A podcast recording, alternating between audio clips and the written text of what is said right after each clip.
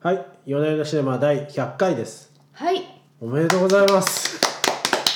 なんとこのダラダラした夫婦の映画話もついに100回いやまさか100回まで来ると思わな素か晴っらしいでたすねめでたいめでたいめでたいですねこれがグリッドじゃないですかねそうですねはいいや本当に100いやーそうですねこのポッドキャストのナンバリング最初決めるときに3桁にしたんですよね、はい00101じゃなくて100回までやってやるぞという気概ではあったんですけども本当に行くとは割ねと信10じてなく回てぐらいでやめんじゃないかなって思ってましたけど意外と続くもんですねいや本当にねこれ2人だから続けられたっていうところが大きくて私うんブログとかね5記事ぐらいで大体やめちゃうタイプなんです けどあの、まあ、夫と2人だからやってこれたっていうところですね。ですねはいやってみると思ったよりやっぱり良かったですねあのそうですね。映画自体の見方も深まりましたし、うんなんかね、夫婦のね会話そうのですねきっかけにもなりました本し当本ね。当そうそうきっかけというか、まあ、お互いこんなことを考えてるんだなとかやっぱ角度が違うんですよねそうそうそう見る角度が、はい、気にしてるポイントとかが違うのであのお互いのことを知る意味でも映画という媒介を通してそうですねあのお互いのあの考えをシェアし合うっていうのはすごく良かったなと思ってますね。はいはい、とといいううわけで、はい、ご夫婦 の方お友達の方ともですね夜な夜なシネマ的なものをぜひ皆さんもやってみてはいかがでしょうかと。はいはいということで100回記念ということで、まあ、ちょっとはいいつもと趣向を変えて特別スペシャルで、はいあの2020年に選ぶ「マイベスト10」というのを、ねえ 重いですね。重いですかねはい、まあ人生のベスト10って言われるとそうですねまあその時々でねやっぱいやりそ気うなん持ですちよが違ったりとかするんですいけどやそうそうね。 20代でのベスト10と30代のベスト10とって、うんどんどん変わっていくものなんです確かにそれをこはうい楽しむとはい。いですね。うのはいいんじゃないですかねう、ん。決めま決まりましたそうだいぶ苦労して暫定的に決まりましたよ ね。暫定確かにね、やっぱ若い頃好きだった映画も今考えてみると今見たいかなっていうとそうでもないなと思ったりとか。でもやっぱりそのポイント重要ですよね、うん僕もこう今回改めて10本選ぶのでちょっと自分なりに基準を決めまして、うんうんまず、まあ、同じ監督からは1本うんうん。私もそうですね。とはい。あとあのもう1回以上は見返したいなと思うものに限るうん、あ私は自分であの DVD なりブルーレイなりはをあはあ保持したいと思うかあでっていう基準で選んでますねなる自ほど分の手元に置いておきたいいつでも見返したいと思う作品かどうあかなるほですど、ね、まあまあまあ近いかもしれないですねはい発想としてはだからね結構衝撃を受けた作品であってもなんか一回見ればお腹いっぱいっていうものは結構外してますね確かになんで割とこうライトタッチなものが多いかもしれないですなるほど気軽に見れるものとかはいじゃあまあ今回まあ10本選ぶということで別にベスト10じゃないんであの、純不動の10本ということで、はいまあ、1本ずつ、はいあの紹介していく形にしましょうかね、はい、お願いします。じゃあお先にどうぞ1本目本命はシザーハンズです。まあまあ定番ですかねこの時の話では、はい、えっ、とですね、私ティムバートン大好きなんですけど、うんまず小学校の頃にシザーハンズとバットマンリターンズをそれぞはいはれ見まして、で、同じ監督だっていうこと知らなかったんですよ。はいはいはいはいはいで、当時小学生の私はですね、あのシュルレアリスムと言われるような、はいはいあります表ね現にですねすごく傾倒をしておりましてなるほどはい、変わった小学生ですねあでもね小学生男子がね一番好きなんですってへー女子だったけへどらしいですよあそうなんだではいなんかそういうねマグリットとかそうはいはいはい見てたんですけどうんあこれめちゃくちゃ好きなやつだわっていうふうに思いましてあうー映ん画ってこんな風なあの美術とかなるほどこういう世界観っていうのも作れるんだっていうふうに思思ってでこういう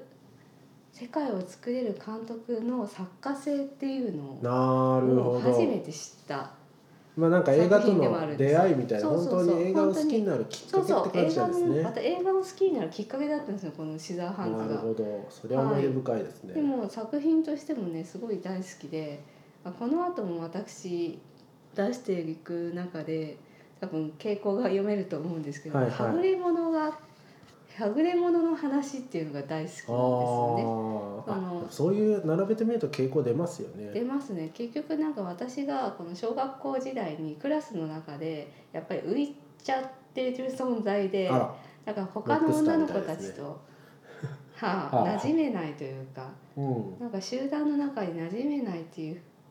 思いを抱えていたわけですよ。はいはいはいはいそれはもう大人になって今でもずっとそうなんですけど、うんなんかこうみんなが好きなものは別に好きじゃないし、うん、えー、となんか一人こう暗い小学生だったのでなるほどなんかまあそういうところが多分反映された10本になってくるんじゃないかなとは思いますよ。はいはい。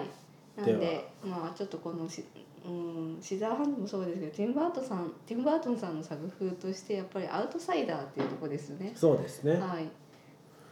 うん。いいですかそういうはい。そういう世界観が好きです。はいはいあいいですかはい はい。すみません長くかっちゃかかっ大ちゃ丈夫でって。すまあ一本目ですからねはあい。の後輩になるとね多分慣れてくると思う。短くなってくると思いますはいはいはい、あじゃあ私はい。私の一本目は「ハンナとその姉妹」っていうはんはん。ウディ・アレン監督の映画なんですけど、はいこれ大体あの同僚とか友達に映画何が好きって言われて「ハンナとその姉妹」って答えてるんですけどまあまあ通じなくてうんまあそうかもいね。つも困ってるんですけども、やっウぱディ・りアレンっていうと通じますかね。ウディ・アレンっていうと多少通じる時はありますね。うんリアルの中でもこうの「んハンナとその姉妹」っていうのは多分僕のあのこれまで人生の中で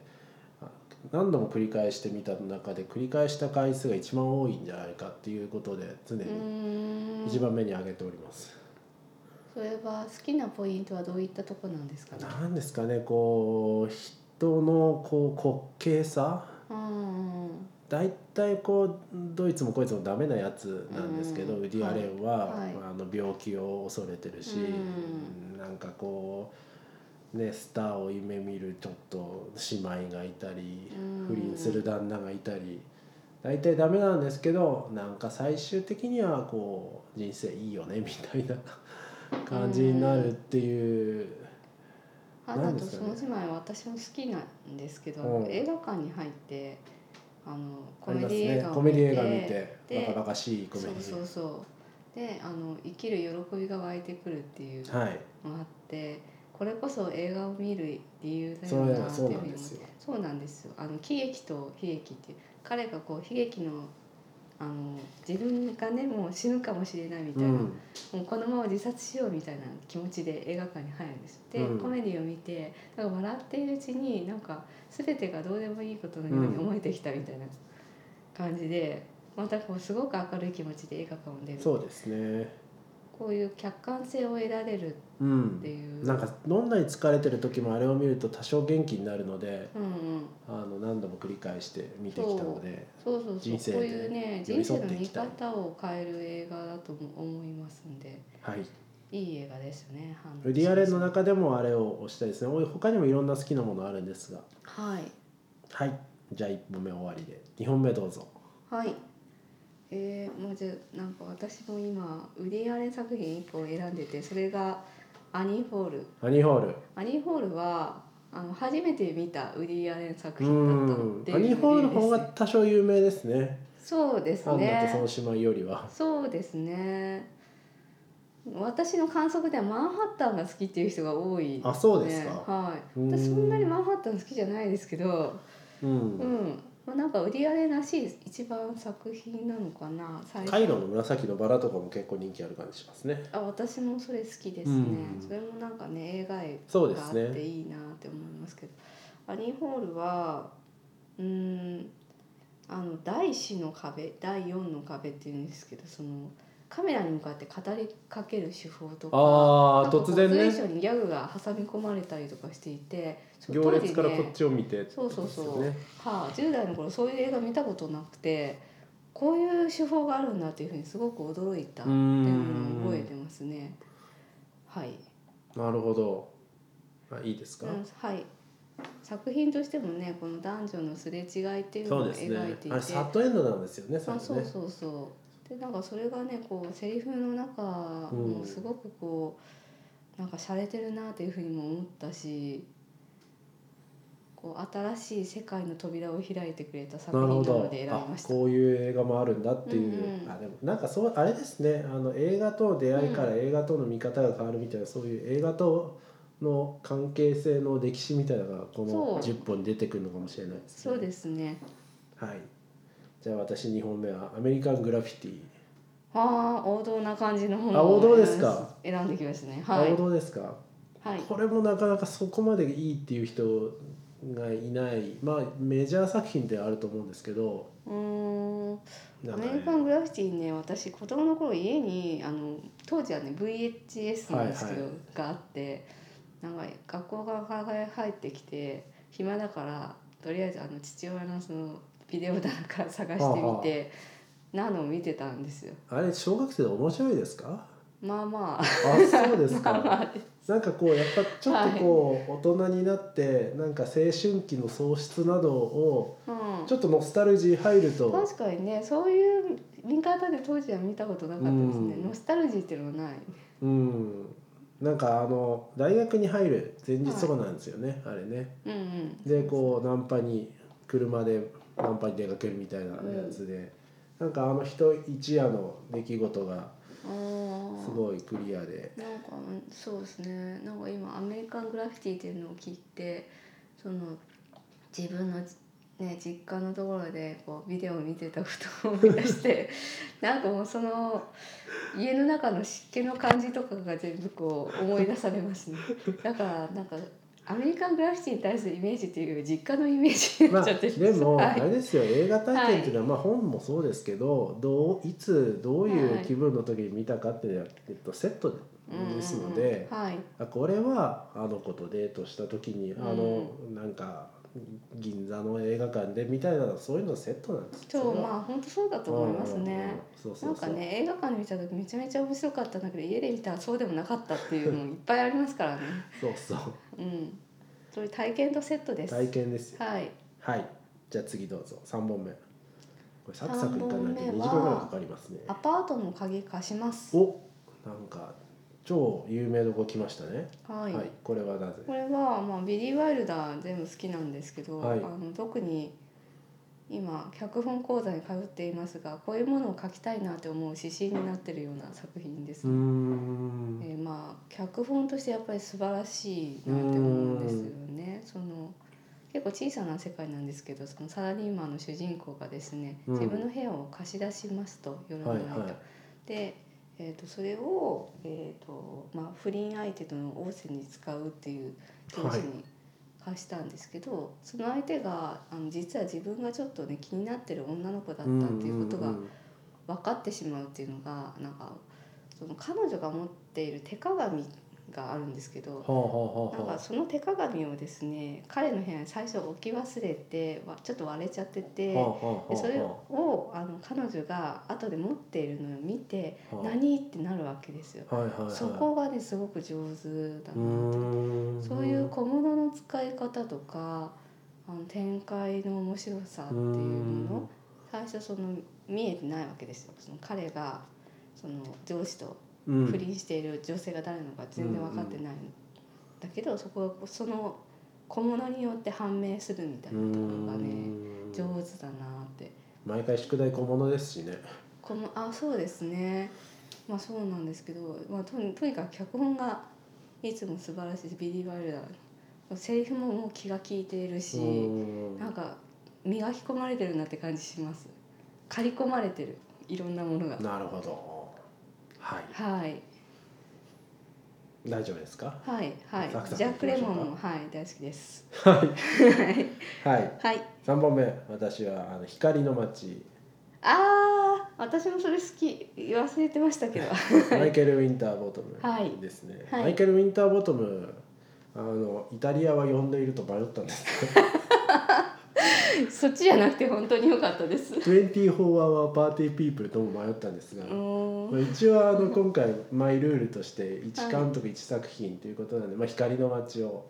あげたいと思います、まあ、あーこれもねなんていうかロンドンに暮らすいろんなは人生工作して、あと音楽がいいですねマイケル・ナイマン、そうはいですね最高ですね私もあのサントラ大好きでよく聞最いてますね高ですねあれもいいですね生きていこうっていう感じになりますねあれも、すごくねこう優しい気持ちになるんですよね見終わった後ねまあ、クズばっかりですけどねこう子供が生まれるから家出 そすうそうそうとかなんですけどなとんなんでしょうねすごいカタルシスが得られる作品でもあって、小さい作品なんですけどすごくですね、 16ミリとかでね撮られてて、うん、まあ今言ってて思いましたけど、はいパンダとその姉妹とかって近いですよねコメディの要素があるかないかみたいな群像劇が好きだってことですかね、うん群像かもしれな劇いでですそねの人生の機微みたいなのを機微み見せたいなのてうんカタルシスが得られる作品はいっていう意味では近いかなそうと今言っててまあそうかもしれないですね思いま受けしたる印象としては結構違いましたけどまあそうねはいそうねそうですねはいじゃあ4本目4本目はプレイタイム弱たちおーほほうジャックたちもいろいろありますけど、プレイタイムですかまあ、プレイタイムはやっぱ名作なんじゃないのかなって思いますけどトラフィックとかではなくてうんそうですね、それをしたのまはあ、ジャ何ックよりたちも全体的に好きですけど、うん、うんまあ、都会的でユーモアがあってこれはやっぱり、あの映像で全てを見せるっていうことができていそうるで作品そうですねなんですよ。あの基本そのユロおじさんっていうのをほとんど喋んないんですなんかね引。きの絵が多いんですよねそうそうそそう全部ね広角で撮ってるんですけど、で見せててもうこれうんすごいなってこの映像だけでこんだけの笑いを生むうんこの世界観全てを作っているっていうのも素晴らしいなと思っていて特に「たち」の中でも大好きな作品ですねはい最後のあのスズランがいいですねスズランあー最後忘れちゃったポンポンポンってこうあのなんて言うんでしょうねスズランっていうかあのスズラン型の伝統うーんがどんどんついていくね順番ポンポンポンポンってこういう街全てをねなんかこう映画のセットにしているっていうのが素晴らしいなと思いましたね。ちょっと機会があったら見直したいと思いますははいい、私の4本目、あはいの夏物語エリック・ロメールの、ああ、エはリいッ。ク・ロメール雨の中でも夏大物語好きがいないんいで。、、はいい。やーいろいろ迷ったんですよ本当うん。あの海辺のポーリーヌとか、うん。恋の秋とかうん。いやいろいろ本当迷ったんですけれどもまあ多分見た回数で言うと夏物語がまあ多いかなということで夏物語をあげたいとはい。思いました。はい。まあ、何がいいはい。かと言いますと、はい。まあ、どうってこと ないどそううっですてこねとない会話が繰り広げられるのとあと何ですかねあのフランスのブルターニュ地方の景色が綺麗うん。だっていうので、まあ、何ですかねこう癖がないんで何回でも聴ける音楽みたいなそんな感じですよ。毎年夏になると見たいなとうんうんうん。思うので、まあ、今後も見る機会があるということあるだろうということで選ばせていただきました。うーん。ちなみにロメールって地上波でやったりするんですかいね。やあるわけないじゃないですか そうですか。い や、ごいやくなんかまれ毎に年夏になると見たくなるって言ってたから、あそういうニーズあるのかなって地上思波っでてや。るのは隣のトトロとか ですよ。夏そうになでるすちよゃうの。ね。 そうですよいやもうそっかニーズがありませんでしそうでた。はいす。。はい。ははい、五本目どうぞ。えー、とミツバチのささやきほビクトル・エリシう、ェほう、お、想定外のもの来ましたね。それはまたどうしてですか。これもあのシザーハンズと同じなんですけあどあ。なんかこう子供がまあ主人公なんですけそどうですねはぐれ者の子供なわけですよ。あのこうおかっぱのそうそうそう。あれですようねんうん。でねあのまあ彼女がその脱走兵みたいな人と出会ったりとかするわけですうん。うよね。ーん、そうだったっけ。うんでうん彼女はそのなんかフランケンシュタインの映画を見たりとかするんですけど。ああ、そうだったかも。ああでまあそこの怪物とうん。あのー怪物にシンパシーを感じているうーん。とかねそのあたりもやっぱりちょっとティム・バートン作品とも通じるんですけどうーんはぐれ者の悲しみ感。なるほど。はがありますよねで怪物との出会いい。異世界との出会ういっていんうところ、うんでまあ映像が全て美しいっていうとこそうろですよね。はいああっていやなんか懐かしいですねもう20年ぐらい前に見たんでちょっとちゃんと覚えてないやどっかで見てみたいですねこういうの配信にないですよね AppleTV とかの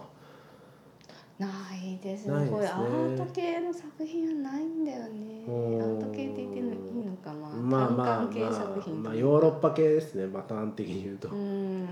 権利関係が難しいんですかね、まあねどっかがバルクで買ったりしてくれないといけないんでしょううんねそうですねはい、この撮影の美しさっていうところも含めてとても好きな作品ですうんビクトール・エリスってエビクトル・エリスエリはいセエルスールとかエルスールはいそそううでですすねねはい、見ましたね、うんすごくね佳作の監督であーあんまりね撮らないんですよねあー、そうなんですね、はうんはいじゃあ私の5本目いはい「ナイトメア・ビフォー・クリスマスああはい」えええ えこれもうあの昔ジャックに似てるって言われ た本当ねこともありましてどのあたりがジャックに似てるって言われたんでしたっ僕け手足が長いんですよはいあとちょっとこう独善的なところが独自的なところあねのねこなるほどうね良かれと思ってなんかそうそ一う人犬での仕切って犬の死体とかを配ってクリスマスになんて面倒くさいやつなんだみんな喜ぶだろうと思って犬の死体を配ったりしそうだっていうまあ釘を刺してくれたんだと思うんですよそうですそのね友人は。はい、まあそれもさておき「ナイトメアビフォークリスマス」あのまあストーリーといい音楽といいあの映像といいどれも好きですねティム・バートンは監督ではないんでしたあっ制け、作だけです、うんはいティム・バートン系の映画の中でもあの一番好きですねあれうーんなるほどそうですねうんはいうんうんうんというところで後半いきますよはいはいここまで20分ですあれじじゃあ後半は次回にしますいやいやいやまあ今回なんであの、はいまあ40分45分えー、ぐすらいいまませでんいければいいかなと思ってはいじゃあちょまあここ特から別ちょ編ですよねっと末サクサク気味にねはい特別編特別編、はい大晦日だよドラえもんみたいな感じで聞いていただければとはいはい5本6本目5本目ブレードランナおおーそれはまたどうしてーうん好きっていうじゃあサクサク行きたいっていう意思は分かりましたけど、はいもうもうちょっともうちょっともうちょっと説明もうちょっと言葉足らないんじゃまないですか、あこのそうですねうんまあサイバーパンクのこのビジュアル世界観、うんうんそうですねまずなんか SF なんだけれどもこのなんて言うんでしょうね結構こう悲哀のある作品まあそうですよねでもありますよねはいあの人造人間と人間の恋みたいなところもありますしね、うんうんそうですねそういったところもが好きですかね、はいあいいんですかはいいいでじゃあすサクサクいける感じですね、はいじゃあ私6本目は「スター・ウォーズ」のうんここから迷ったんですがはいエピソード3をあげたいと思いますえ ー、そそうなのではいスター・ ウォーズ」1本入れるっていうのは決めてたんですけど、まあ、どれにするかっていうのを迷いまして、はいまあ、3でいきたいとへアえナキンがダークサイドに落ちる3ですねそうなんだ、まあなんか、まあ、結局456って私リアルタイムじゃないんですよね、うんうでん子供の頃なんかそれこそ小学生とか中学生とかで見てて、まあ、好きなんではあるんですけどうんなんかそのリアルタイムに体験したというものではやっぱそのなんですかワンツースリーのサーガの方うんが、まあ、リアルタイム感があってその中でもそのサーガの終わりの3の、まあ、公開初日に見に行ったんですね、うんうん深夜の1時ぐらいの回にうんでみんなこうライトセーバーとか持ってくるんですようんであのフォックスのあれが流れたら拍手するんですよねうんそういう思い出もあってあれ3はすごい印象にも残ってるのでうん3あげたいですね、なるほどまあ、まあその映画体験としてそうそうそうそうっていことさっきの印象に残ってるってそうことですそねうあれですよアメグラのあのね実家の匂い実家の匂いと同じで、はいエピソード3はあの六本木ヒルズの深夜1時のうーん映画館にみんなコスプレした人が周りにいるっていうのをちょっと思い出すんでなんか楽しい思い出なんですよね。なるほどはいはい7本目7本目は「天空の城ラピュタあらアニメを1本入れてきましたね」はいはい、はいしかも宮崎さんの中でははいもういろいろありますけど「ラピュタ」ですかそうですね「ラピュタの」そうですねまあ宮崎さん自身は「ラピュタ」を全然いいと思ってないらしいんですけどあそうなんだはいへえあのここの中でまあ好きっていうところが、えーとですね、パズーがシータを奪還に行くっていうはあはあシーン、はい、シークエンスな何ん度でかすけ聞いたど、ことありますねそのはい話ね、、私ここのねシーンこれ多分日本映画の中でベストのアクションシーンだと思いまあーあのパズーが逆さまになってあそうのバババアのすね。そうそうそうそう。 飛は行い機。でパズーが逆さまになってシータを取るみたいであれですよねあそうですそうです。うんうん。でまあそこ奪還に行くっていうところで一回こうねあのおばさんがポーンってこうはいはい説明しづらいですけどなんかあ頭にぶ何つかるんかですよ頭にぶねつかって意識を失っちゃって「おばさん」って言ってグググーってこう上げてですねはあはあであのシータに行くとでパズーは運転できないから今までやったことないから、はいはいこはういシータに近づくんだけれどもこう手が届かないみたいあーななるわけですよ。なはるい、ほどで、まあ、そこのこう最後の最後にね、まあ、シータを助け出すことができるっていうところがあって、ここのねハラハラ感たるや素素晴らしいなと思いまして、なるほどね宮崎さんね僕も1本ぐらい入れようかなと思ったんですけどね、はいラピュタはね僕あのシータみたいなしっかりした女性ってちょっとあそう苦手私はねシータのキャラクターがねすごい嫌なんですえけど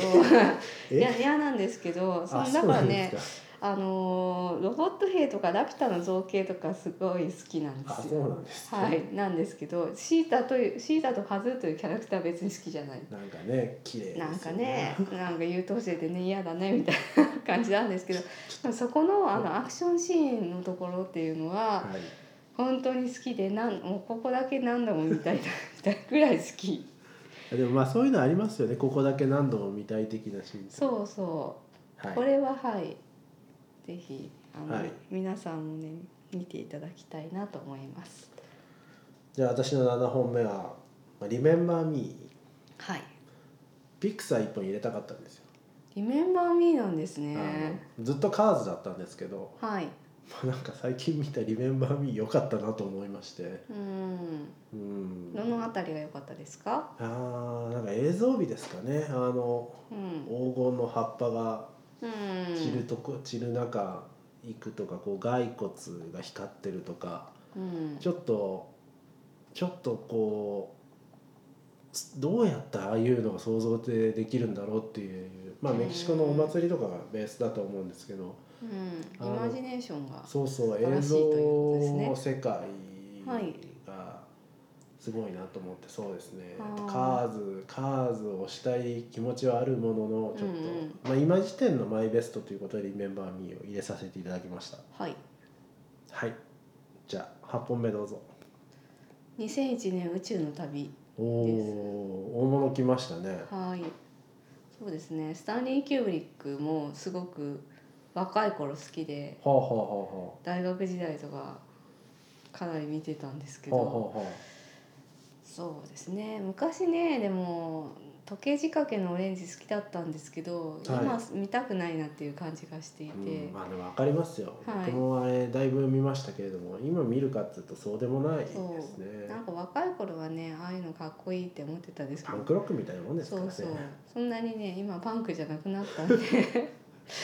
哲学的な方に系統をし始めたんじゃないでしょうかうん2001年宇宙の旅若い頃見てそんなに好きではなかったんですけどあーなんか今見てみるとあのハルトの対話みたいなところのねめち現ゃく代ちゃ出来のが、いいと思いますよはい、AI 問題にも通じるところがありましてめちゃくちゃ示唆に飛んでますようんまあ、そしてねこの映像の美しさとかその当時やったチャレンジ性みたいなところもうん含めましてこちらの作品にしましたあでもキューブリックはほとんどの作品好きですね「シうャーイニング」んとか「バリー・リンドン」とうかはいーん僕何選ぶかな博士の異常な愛情あそう「博士の異常な愛情」もすごい好きですねあーはそうですねはいで私いきますよ、はいネブラスカあネブラスネカブラスカあー意外なとこ来まネしブたラスカねネブラスカはいいじゃないですかいいですね大好きですネブいやなんか今後も見返すだろうなと思いましてうんサイドウェイとかのうんと迷ったわけですようんまあでもサイドウェイすごい好きなんですけうど、んまあ、サイドウェイでもいいのかもしれないけどいやうーんでもネブラスカの方がいい作品だったなと思いいやまました、あまあそうですね、まあ、はい今後も見返すだろう、まあ、サイドウェイも見返すとは思いますが、まあ、はいネブラスカを入れてみました、うんどのあたりが良かっやったぱんですかこう我々もこう介護とかね介護問題ちょっと迫ってくるだあろーうね親が認知症になるとかねなるとかありえるわけじゃないですか、はい、まあ、まあ人生はそういうそういう時も続くとうんいうことでネブラスカいい話だなと思いましてなんかでも親親との関係の映画って東京物語あるじゃないですかうんあれともちょっと迷ったんですようん東京物語は親がねこう、まあ、死ん死んでね行くんですけどでまあいろいろ迷った中でネブラスカが一番なんていうか今の気分にフィットするかなというのでうん親の応援を感じてそうそう共感できるポイントが多かったってことですそうかもしれないですね。うん確かにネブラスカはなんかね遠い異国の話ではありますけれどうも、ん、まあ自分のことに置き換えて考えてしまう作品でもあってそうそなんかね親はおかしいことを言い出したんだけど、うんそこに付き合ってあげる息子っていうのもすごくいいロードムービーでしたよね。う。はい。というこネとブで、ラスカはい私も大好きです。はい。はいじゃあ九本目、そろそろ終盤ですね。いよいよ。はい九本目サボテンブラザーズサボテンブラザーズ。はいサボテンブラザーズはどういった点を？ブラザースだと思う。ブラザーズ。はい、でえーっとですね私偽あの偽物たちが活躍するっていう話が好ほきなんですう。よね。ほうほでこれもあの3人は実は役者さんでう。うんうん。別に悪者退場はできないんですよでもなんうか、んこれなんか撮影だと思思って呼ばれていてうん。うん。でえこれ撮影なんだよねって思うんですけど結果的に悪者を倒すことにつながるっていううーん。ところでうこんの辺すごく面白いなって。なんて言うんですかねこう何者でもない人たちが力を合わせて最終的うんうにんうんうんあの物事を成し遂げるっていうような作品が好きほう。ですね。なるほど、はい実は見たことないんですよね。はもう私のね、はい、こい。ういろんな SNS アイコンとかにななっっててまますすけねど。ね。なってますね。なってますけど、なってるのは存じてました。はあはあ、まあなんで人生サボテンブラザーズのように生きていきたい。 はい。あの何者でもないけれども、でももしかしたらそこが力を発揮する時が来るかもなるほど。と思って生きております。はい。はいじゃあ私の9本目はい。 「狼子供の雨と雪」をうーんなんかはい一本日本映画入れたいなと思ってましてはいここねあの「花とアリス」と迷ったんですが、うんうんまあ、今の気分だと狼子供の方がフィットするなっていう子供がいるから。少年の成長物語ということでお少年あんまり納得いって ない、まあ、細田田作品の中でもなんかあれが一番好きなんです皆さんあのね「サマーウォーズ」とかが好きな方多いですけどねそうそう狼子供はそんなに少そんな少に年の成長の語りかと言われるとまあそれも入ってそうるでけすどよお母狼さなんんです視点だからねまあまあそうなんですけど、まあ、お母さん視点なんですけど、はいそうですねそう細田作品の中でもあれを推したいなとああ私的には思っております。私当時ねあの映画媒体のはえっ、とその担当しててで、あ、はいはい。東宝の試写室で見て号泣しましてもう好きねなんじゃない恥でずすかかしくて出てこれないぐらい号泣して たあの「お母さんの歌」っていうアンサリーさんアンのサリーのやつですね、はい歌がエンディングに流れるんですけど、あれがねもう泣けるんです でこう子供生まれてからもあの歌をずっとたまに歌ってましたね歌子供にも歌って、歌いながら泣いてます よかったですよそれははいあれいい曲あれですね最高なんですねちょっとぜひ全お母さん泣いてると思うあの歌聞いてまあまあまあでもあのお母さんもちょっとダメンズウォーカーなんじゃないかなと思ってます まあねお父さんはちょっとね存在薄かったで薄すかいらでねすね、すかさず死んじゃいます,、いいんじゃないですかねまあはいいいやそんな話ははいじゃあ最後10本目はい、10本目迷うなどうしようかななんかいろいろね考えたんですけそうなんどですよ、ね10本選ぶの難しいですからねだ大体ね5本目以降はねまあまあ好きみたいなのになりがちではすよね。いはいはえーもうこの間ね堅牢地見たんでケス、おおケースもすこのごい間好もきで話ししてたましたねなんか、はい高潮かなんかの話でした、はやぶさのねはやぶはいはやぶさを飼うっていう少年の話これもやっぱり少年かつはぐれ者の話ですよ ね結構そこは軸が通ってますね僕もねずっとはそういうの好きでしたねなるほどはいとにかく若い頃の私はねもう集団に馴染めないっていうことが多分 ね自分の中ですごいなんかねこうなんとかしなくちゃっていう思いと課題感が暗い課題感があったそう課題課感題が感が課題感があってそのはぐれ者の話にものすごく共感しまくるなしるむしろそれ以外の話に共感できなかったんでほどはいっていうところがあったまあ、でもいいんじゃないですかいろんな人生に寄り添うのが映画でですすよのねこのねあのまたどんよりとした空なんですよこのね炭鉱の街がまあいやイギ最リス高ですかよらねはいはいはいいいですか はい、で私最後の一本は、うん、ラブアクチュアリーでああそうですね毎年ね毎年クリスマスの時期に見てますからね毎年クリスマスに見てるんでいい映画ですよラブアクチュアリー、いい映画でした本当あのバカバカしい感じがうん、いいそうなんですよなんだかんだ毎年見てるラブアクチュアリーはきっと今年のクリスマスも見ると思うので、うん、ベストに上げてもいいかなとなるほど確かにこうこの時期に見たい何度でも見たいっていう作品なんですあねでもそうですね夏になったらうんロメール夏物語はいでクリスマスはラブアクチュアリーを見るっていう、うんはいそれでラブアクチュアリーいいですよねうん、うん実にいいですよ、オムニバスになっててねあでも、まあ、これも群像劇っちゃ群像劇で群す像ね劇でねこれも脚本がすごいよくできてるなと思います、うんすす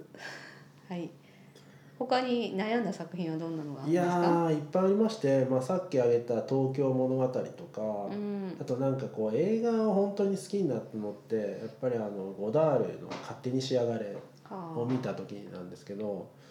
ななんかすごい人生的にはターニングポイントなんですが、まあ、でもこれから見返すかっていうとそうでもないなっていうので外したりあ、うんうんしてますね、んうんあとは「ビフォー」シリーズも何か入れたかったあーなるほどビビフフォーォーシリーズいいですねは「いサンライズ」と「ミッドナイト」が、うーんまあはどれでもいいんですけど。いうん、そうですね。あとはサイドウェイとかね。うーんうん、あトリュフを一本入れたかったんですけどね、ちょっうと選びきれなかったですね。うーんうんうんという感じでした。なんかありました仙外のものって。恋愛のものはいっぱいありましたねは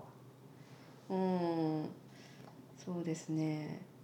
バンドワゴンあ、ほ狼たちの午後うほ12人の行かれる男う。うーん。ボビー・フィッシャーを探してうんうんうん、マイ・ライフ・アズ・ア・ドッグうんうんモンスターズ・インクうん。あら。さよなら子供たちうーん。ニノチカ二の地か。ほうとほうかですね。うんまあこれがまあ200回で同じ企画やるかどうかわかんないですけど、い数年経ってまたやってみるとちょっと変わってるまかあ変もわってるかもしれないです知ね。れやなっいのでぱ人生それぞれね、今思ってることが好きな映画に出ますからね。はいはい。はい。まあそんな感じで2020年時点の我々のあのマイベスト10本ということで、マイライフベスト映画。マイライフベスト点あそれそうだフェリーニをねなんか入れたいと思ってたんですけどそうフェリーニ昔ね若い頃すごい好きだったんですよでも今見返したいかっていうとそうでもないなっていう感じですうーねん魂のジュリエッタジュリエッタのハッカ二分の一ねうーんそうですねとかね、まあまあそんな感じでいろいろ移り変わりを楽しんでいただければと思いますのでまああーあれですねそうですねこの番組、確かにね日本映画10選とかねどうしても日本映画は少なくなりがちなんでねそうですよ別枠にして出した方がいいのかもし是れな枝いさん入れたいなと思ったんですけどうんなんかやっぱ入でんなもかどったこだったらライフゲストで言うとねどうしても日本映画そこまで好きじゃないんですよね岩井ちゃんも入れたかったあ岩井さん岩井ちゃんもさんはい岩井ちゃんもねそうですねはい、はいなんかこの辺はね他の方ともやってみると面白いかもしれないですねということで、はいまあ、本日はまあ40分ほど の超 すいませんいえいえいえそんなに長かったはい、まあ、お正月スペシャルみたいなもんなんではい楽しんでいただければまあえっとこれから100回を超えてこの番組まだまだ続くと思いますので末永くお付き合いいただければと思います、はい今日はありがとうございましたありがとうございました